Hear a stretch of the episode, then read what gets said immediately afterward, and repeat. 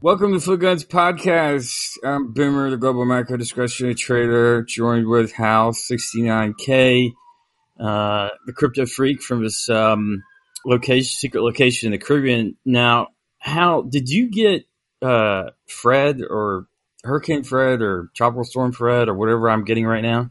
Yeah, yeah, that one that's that's old business for us. We got another one. That was so that one was I think like a week and a half ago, and we actually just got another one uh, a couple days ago. That was a little bit bigger for us. So Yeah, it's, it's the start of the season, right? And so um, apparently the eye is supposed to pass right above my little layer in, in North Carolina that I'm hanging out, hiding out from the Delta variant.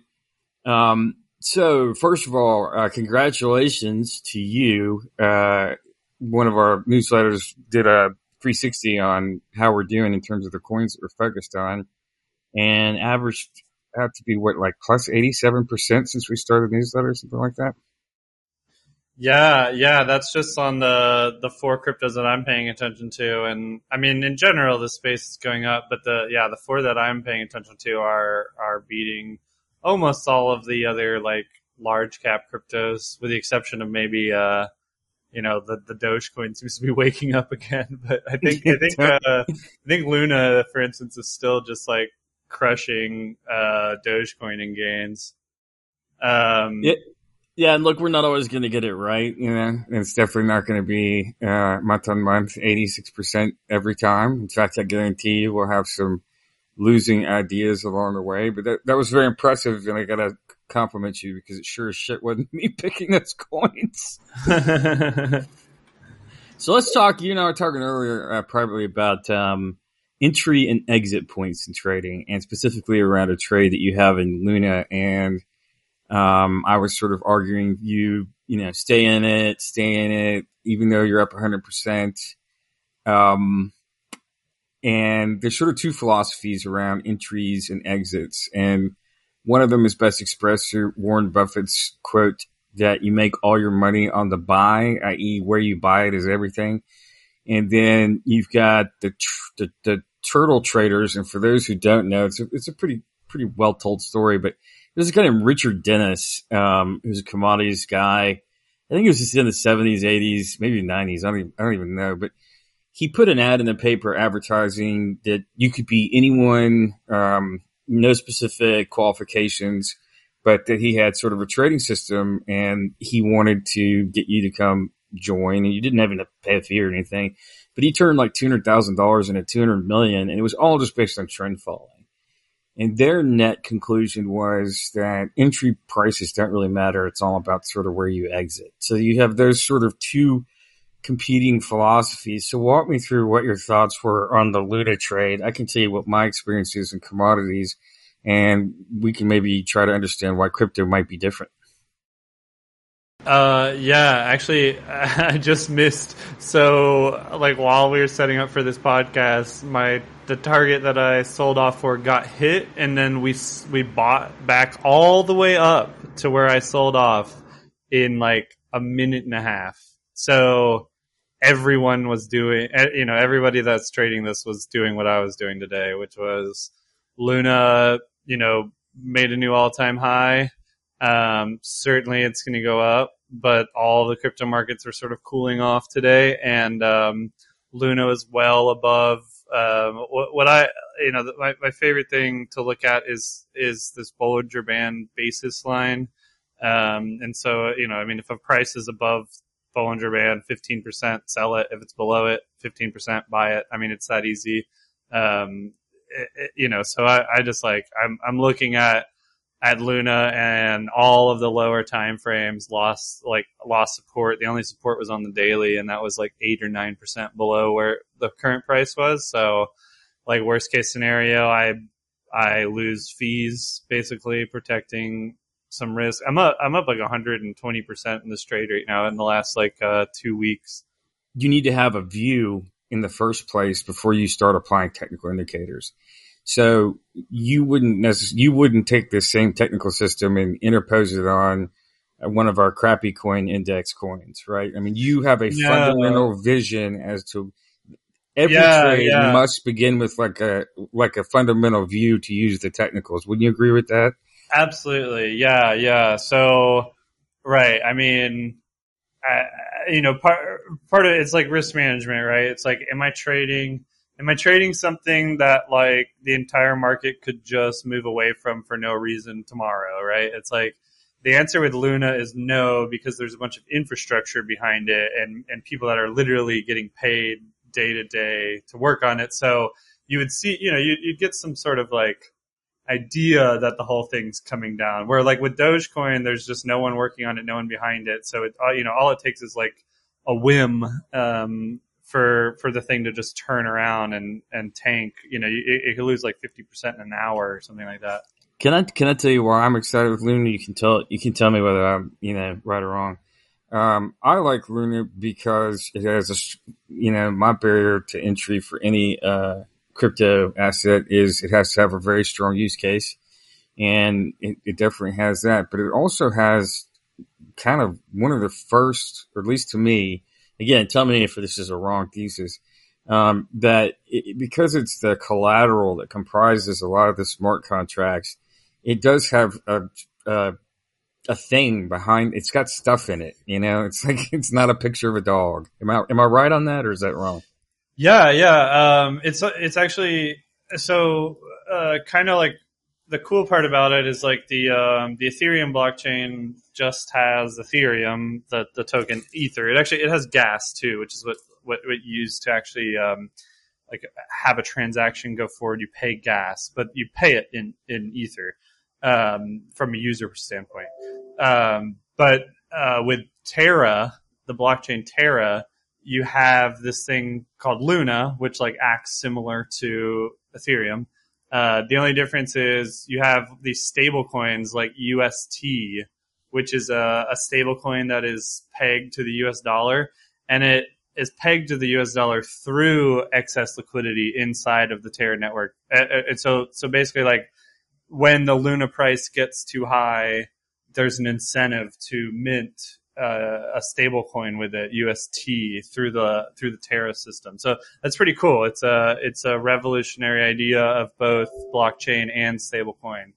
Um, Where's the where's the so foot yeah, gun? uh, I, I don't know. is, there a foot gun? Where's the foot with- gun? Um, y- yeah, certainly. uh, The easiest one is just like new blockchain, unestablished, right? Like uh, Bitcoin's still the winner because it's been around the longest and it was built with the with the with the smallest amount of code and has the strongest security. Uh, everything else, uh, you know, needs to be battle tested, right? So um, 100 years from now, when Bitcoin is 112 years old and Luna is 100 years old, right? That, at that point, it's like, okay, well, that argument doesn't really work anymore. Um, but certainly for a long period of time, the Luna is the more complex system with a lot more people working on it. Uh, so it has the, you know, the higher probability of just uh, something going wrong just through um, complexity, right? So you mentioned Tether, and I heard uh, you know there's a lot of hype, I guess, in quote unquote among hedge funds, and I'm on the phone with a lot of hedge fund people. I don't hear them ever talk about this, but uh, for example, uh, one of the guys in the All In podcast um, said he was getting major sort of vibes around Tether as being a sort of you know scam, and one of the trades that people are talking about is short not a scam. I, that's a bad, that's an imprecise word in crypto. Um, as it being not what it represents itself to be, or not, I don't know, whatever. But, but that, but that, uh, uh, that it's a riskless trade to be short tether because if, if it, if it does turn out that tether is not really backed by the assets it says it was, um, then it'll go to zero. And if it is, then it'll just stay at one. Um, what do you is that is that a risk also inherent to Luna if that guy's right? Um, yeah, I don't know. I mean, one of the things that I've noticed you know, um, one of the very few benefits right now for using like the DeFi swap systems um, is that there tends to be like a premium for stablecoins whenever Bitcoin and Ethereum are going up.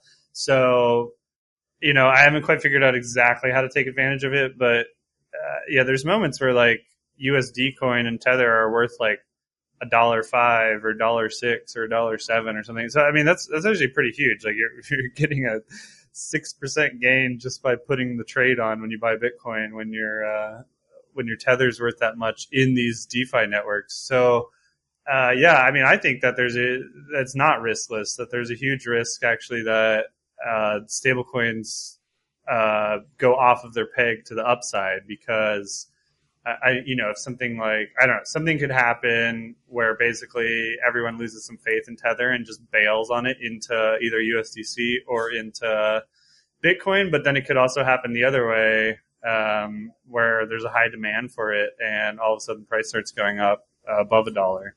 Yeah, I've noticed that it will sometimes trade. And imagine if, yeah, I mean, you know, everybody likes to talk about short squeezes, right? Imagine if like, yes, um, yes, that's what I was getting.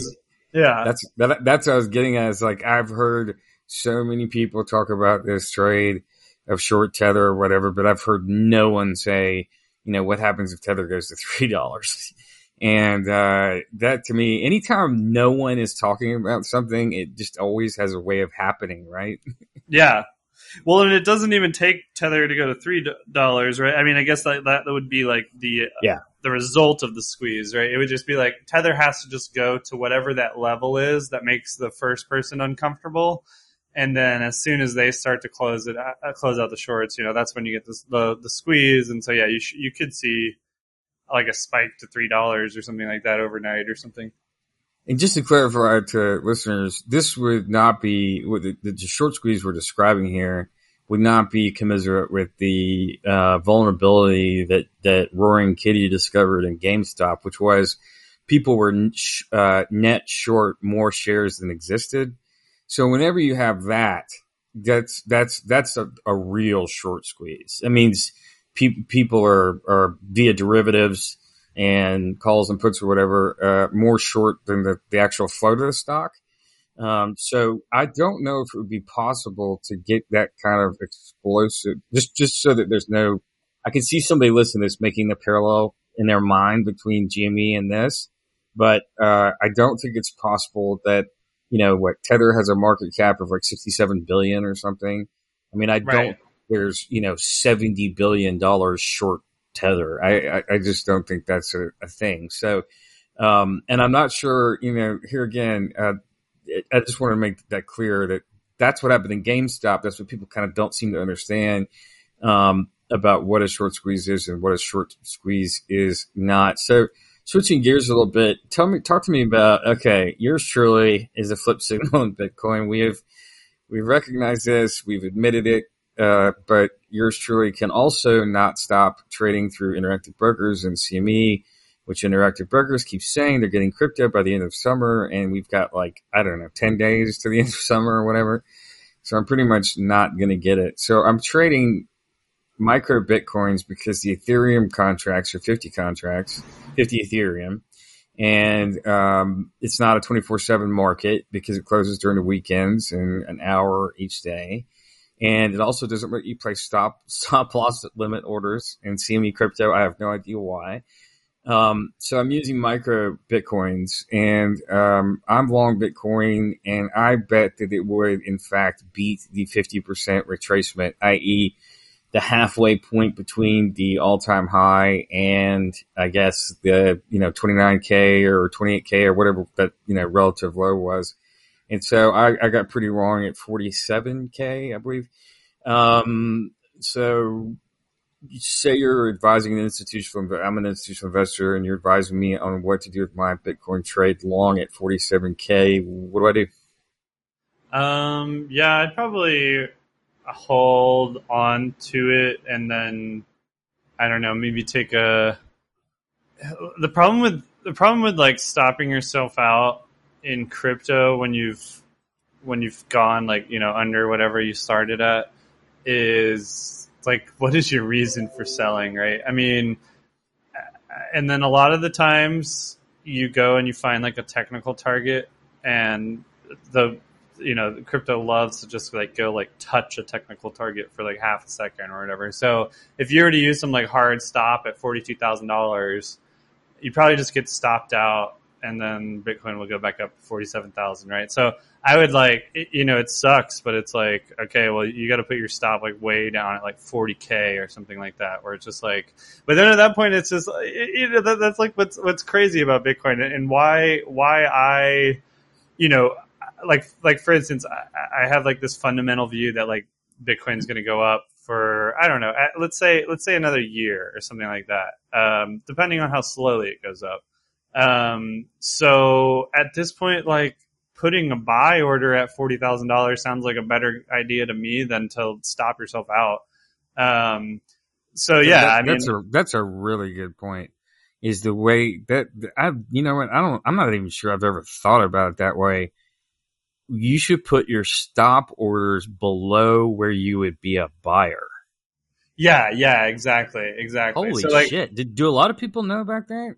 And I just missed it for 13 years of a successful trading career.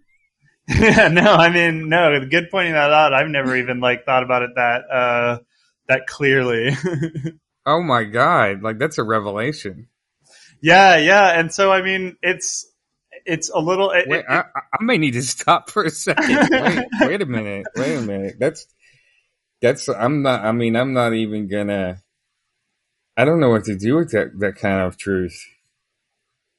Okay, let's let's, let's play on. I mean, it's a podcast. We yeah, well, I mean, personally, what I like to do is look at the. Um, I, I, it's taken me a while to learn what their uses are, but I think I'm finally starting to understand like how to make money using these liquidity pools on on Ethereum because uh, one of the, the things that happens, right? If I put if I put Luna and let's say USDC, which represents like dollars, right? If I put if I put those in a pair together in a liquidity pool, and Luna goes up, well, what I'm what I'm effectively doing is dollar cost averaging out of the trade, right? Because I'm providing people the ability to come in and swap um, their USD coin for Luna. So I'm I'm giving their Luna for for USD coin.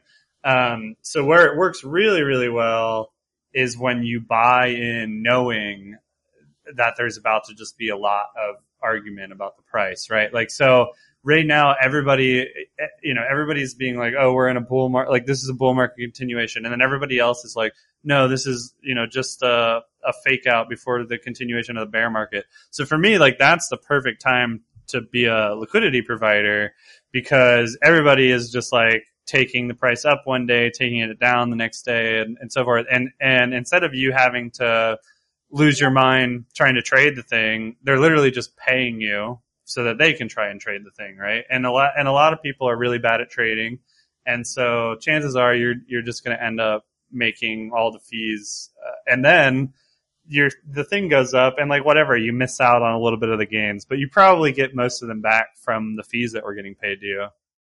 So just from like Yeah, a risk reward, Yeah, market just, neutral, It yeah. just yeah, it just seems really really good from a risk reward standpoint. And I've take I've personally started putting a lot of altcoins paired up with Ethereum um, because everyone everyone's having this heated debate in their heads over whether or not such some altcoin is going to beat Ethereum. And at the end of the day, they want to sell that altcoin at a higher price, right? It- either back into U.S. stablecoin or um, or Ethereum, right? So if I'm just it's like, all right, I'll, I'll just be the person that allows you to do that all day long, and then the reality of the situation is it's probably going to go up like thirty or forty percent uh, in the next year, and at some point it'll go up like three hundred percent. But who's going to be there to actually like sell on that day when you could just become a liquidity provider? So yeah, that's why um, I know it's a really really long article. Uh, I tried to make it as short as possible, but the the D, how to DeFi number three on Yeah, it was Footguns, really good. which is how to provide liquidity on on uh, Uniswap for Luna. Yeah, and that was really good. I mean, you, you clearly know it exactly what you're uh, exactly what you're talking about. Now, while you're doing this, being a liquidity provider and being sort of market neutral surrounding the price of Bitcoin and Ethereum, um, are you also maintaining a core position in, in Bitcoin or Ethereum? Yeah, I actually have.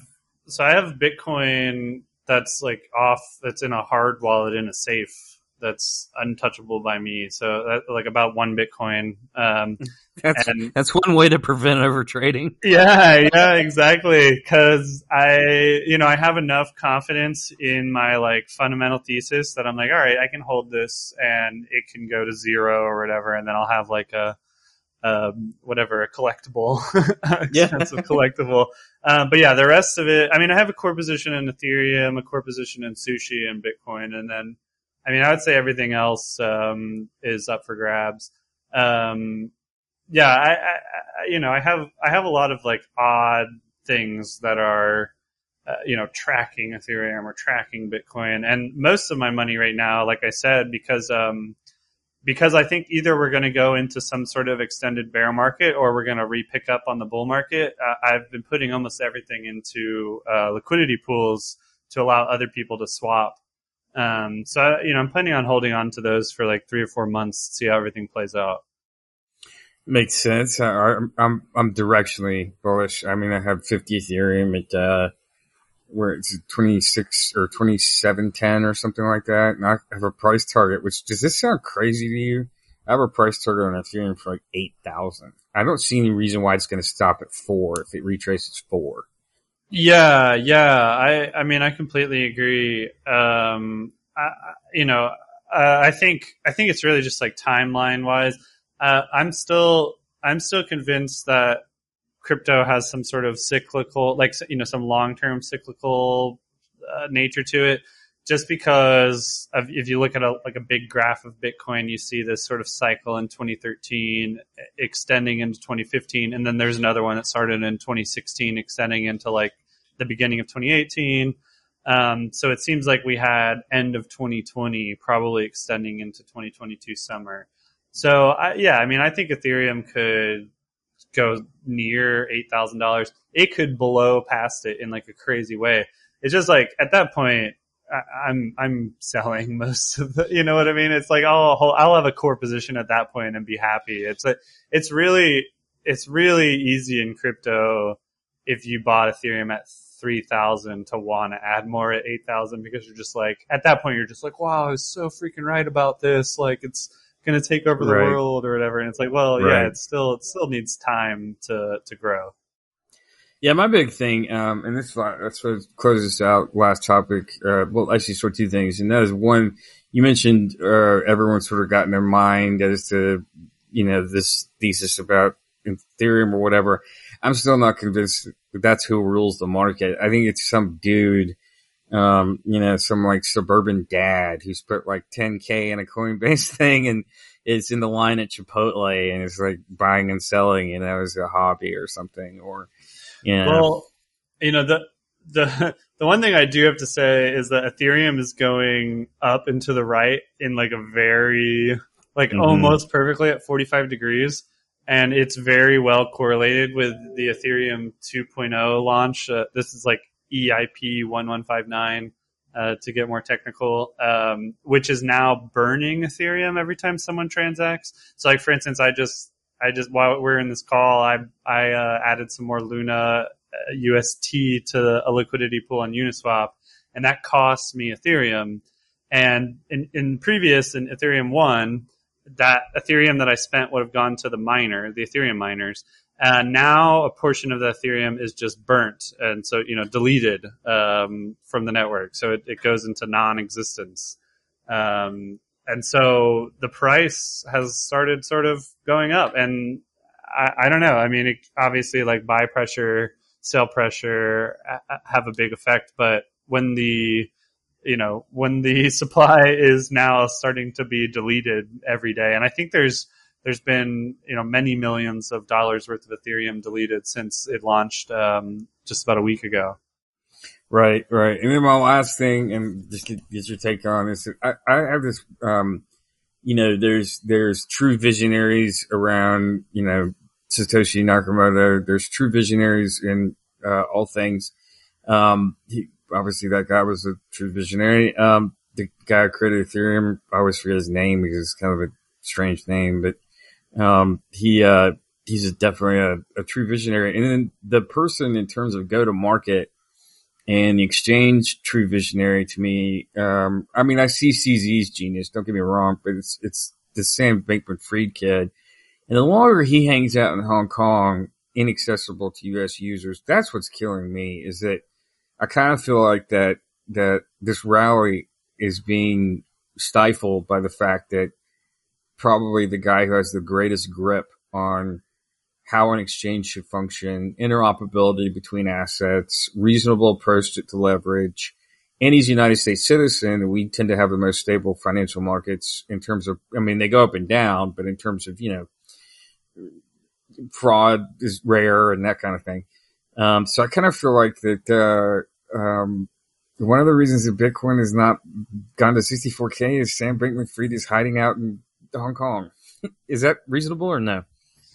Um. Yeah. I. I. I here's what I think's happening. I think um, Bitcoin is turning into like the the thing for like you know the serious people. Like like it's gonna it's gonna be like what the bond trader is like, right? It's like the Bitcoin trader, and then all the other like Ethereum, Sushi, Dogecoin, whatever is going to be, you know, the more retail oriented stuff. I mean, it really, you know, on the on the other hand, like the number of Bitcoin users, the number of wallets is just skyrocketing. So yeah, I don't know. I I think that's the hard part with Bitcoin is it's just really hard to just try and be like, okay, it's doing this because of this. Like, um, the you know the the adoption in El Salvador um, goes live this September. They're going to be doing an airdrop to all of their citizens, which will increase the number of Bitcoin users by like 1% overnight.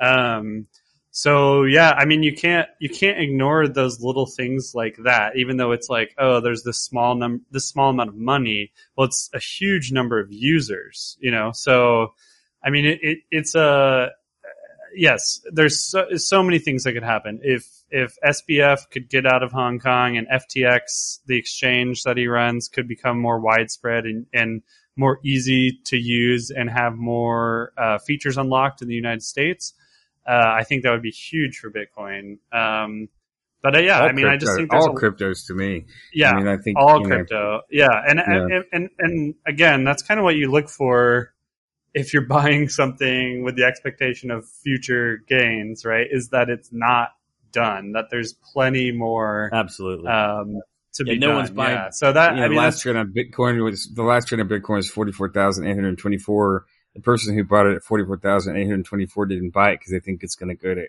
forty four thousand eight hundred twenty four. They bought it because they thought it's going to go to fifty thousand or whatever, right? Right, right. And and and that is that is one in in one way actually that the price explodes upwards or downwards is, is you do have a lot of day traders that are trying to you know go after like those hundred dollar moves. And then whenever somebody comes in like you know whenever tesla was like buying bitcoin or whatever all the day traders probably just got blown up because they were just like oh yeah i got a little short here and it's gonna give me a 1% return. And then the I thing guess, just I guess like did they do that via Robinhood or something? Because even with CME, if you're doing micro Bitcoin futures, they still jack the commission up to be more commensurate with like their Coinbase competitor to like seven dollars uh, a lot.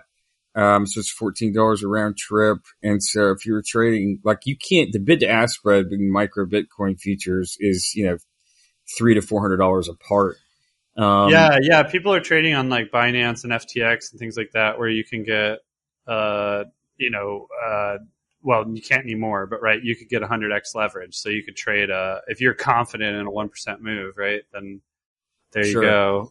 I, I just guess the, the amount there is, it's just with the, I kept looking at Coinbase, Coinbase Pro, other ways to gain exposure to sushi if Interactive Brokers is not going to, you know, um, come through and, um, Yeah, yeah, Coinbase yeah. Pro To your, still to your point that the, crazy high. Yeah. the access, just, just the access to trading short term moves is limited. Yes, I, I Yeah. completely agree. Like, for instance, no one in DeFi that doesn't have hundred million dollars is trying to trade swings. And then why would they be trying to trade uh, those small swings anyways if they had that much money? They could make so much more money ju- just by being a liquidity provider. Right. Absolutely. Well, thank you very much, Hal69K, for providing those insights. This has been Footguns Podcast, August 17th, 2021. Y'all have a great day. We'll be back later in the week and we'll do this all over again.